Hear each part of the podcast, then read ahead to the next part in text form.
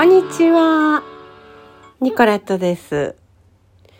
えっと、お便りを2通いただきましたので、2通をご紹介したいと思います。まずですね、ワイコさんから、ご無沙汰しました。寝不足は解消されましたか？はい。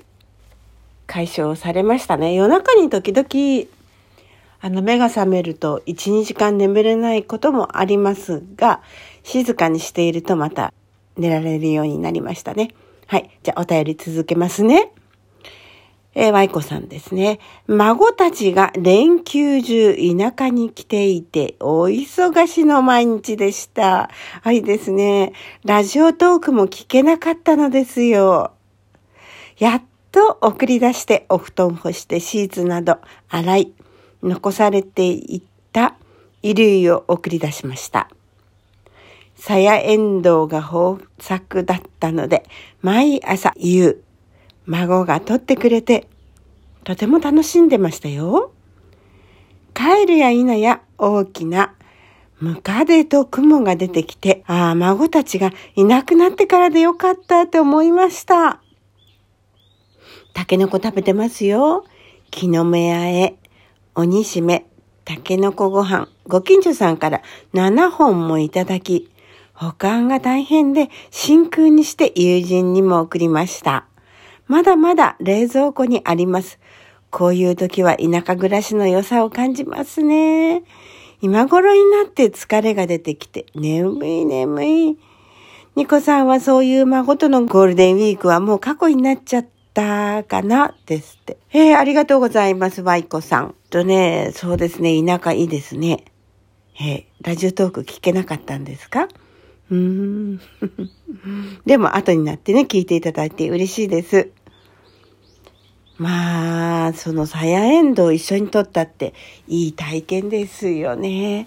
私もあの、えー、北海道に住んでいた時は、母が裏の畑でサヤエンドウを作ってましたんでね、そのエンドウをこう取ってね、そして筋を取ってお手伝いするっていう、その、えー、体験っていうのは、いつまでも思い出として残ってますね。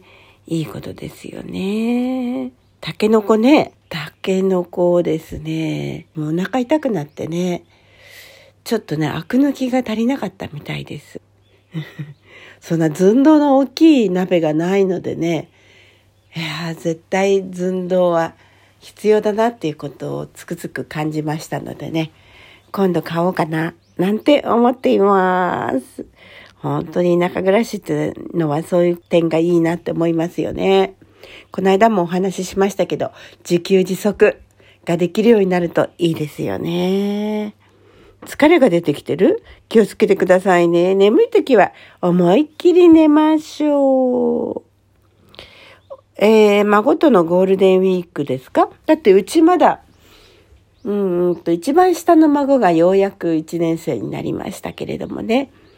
ゴールデンウィークは、あの、子供の日に、その少し前に一番下の孫のお誕生日なので、えー、5月5日の子供の日には全員集まってですね、その下の孫のお家にですね、で、ずっとね、いつもね、お祝いしてたんですけれどもね、えー、このコロナになってから3回ほどパスしていますね。ようやく、あの、お正月の旅行が、えー、去年から今年にかけて実現しましたけれどもね。まだまだ、あの、ね、うち一番下の孫がね、あの、小学校に行くようになって早速コロナに感染して、なんか何日間かは高熱が出て、すごく苦しそうにしていたということですよ。今は元気になったということですけどね。まあそう、普通の風邪、えー、だと思っていいんでしょうけれども、やっぱりね、あの、集まることによって感染が広がっちゃってもね、私と夫はもうすでにコロナに感染しましたけれども、一度かかったらもう二度とかからないという保証もなさそうですしね。えー、もう少し落ち着いてからみんなで集まるまあ、お正月はね、あの、みんな車で移動しますし、あんまりあの、人に接することもないですし、お宿もよく考えられているのでね、あの、そんなに感染の危険性っていうのは感じずに済みましたけれどもね、感染を恐れないっていうのも、まあ一つにはありますけれども、やっぱりまだちょっとどうなのかなっていう感じですよね。もうこの間先日、あの、韓国料理のお店に入りましたらね、えー、大きなテーブルに、うん、あれはね、一つのファミリーじゃないですね。多分、何か同級生かなんかじゃないですか。お若い方々ですが、お子さんを連れてらっしゃった方とかね、いろいろいらっしゃいましたけど、うん、8人以上いましたね。あ、もうこれ OK になったんだと思いましてね、私なんて未だに4人以上はダメなのかなってね、思ってましたけどもね、そんなことないんだなっていうことはよくわかりましたね。それ家族なのかと思ったけど、そうでもなかったみたいですね。まあ、あの、自分たちの責任で、これで OK と思ったらそれでいいとは思うんですけれどもね。またちょっと連休の後感染が増えてきてるでしょ。まあ、ただ重症化さえしなければいいのかなって思ったりもしますけれどもね。まあ、こんな我慢我慢の生活ってそんなに続きませんからね。ええ。はい。ですからそういうわけでゴールデンウィークは過去じゃないですよ。ゴールデンウィークはね、いつもね、あの、ラフォルジュルネというね、国際フォーラムにクラシック音楽を聴きに行っていました。で、あの、子供の、子供向けのコンサートもありますので、それに誘ってね、で、孫たちも一緒に聴きに行ったりはしていましたよ。うん、早く普通の生活に戻りたいですね。もちろん気にしないであちこち出かけるっていうこともあのあり得ることですけれどもね時には気にして 時にはあのまあいっかみたいな感じでねやってますけれども。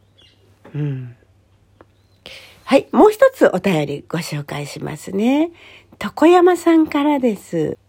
5月9日の309号の気分転換のトーク。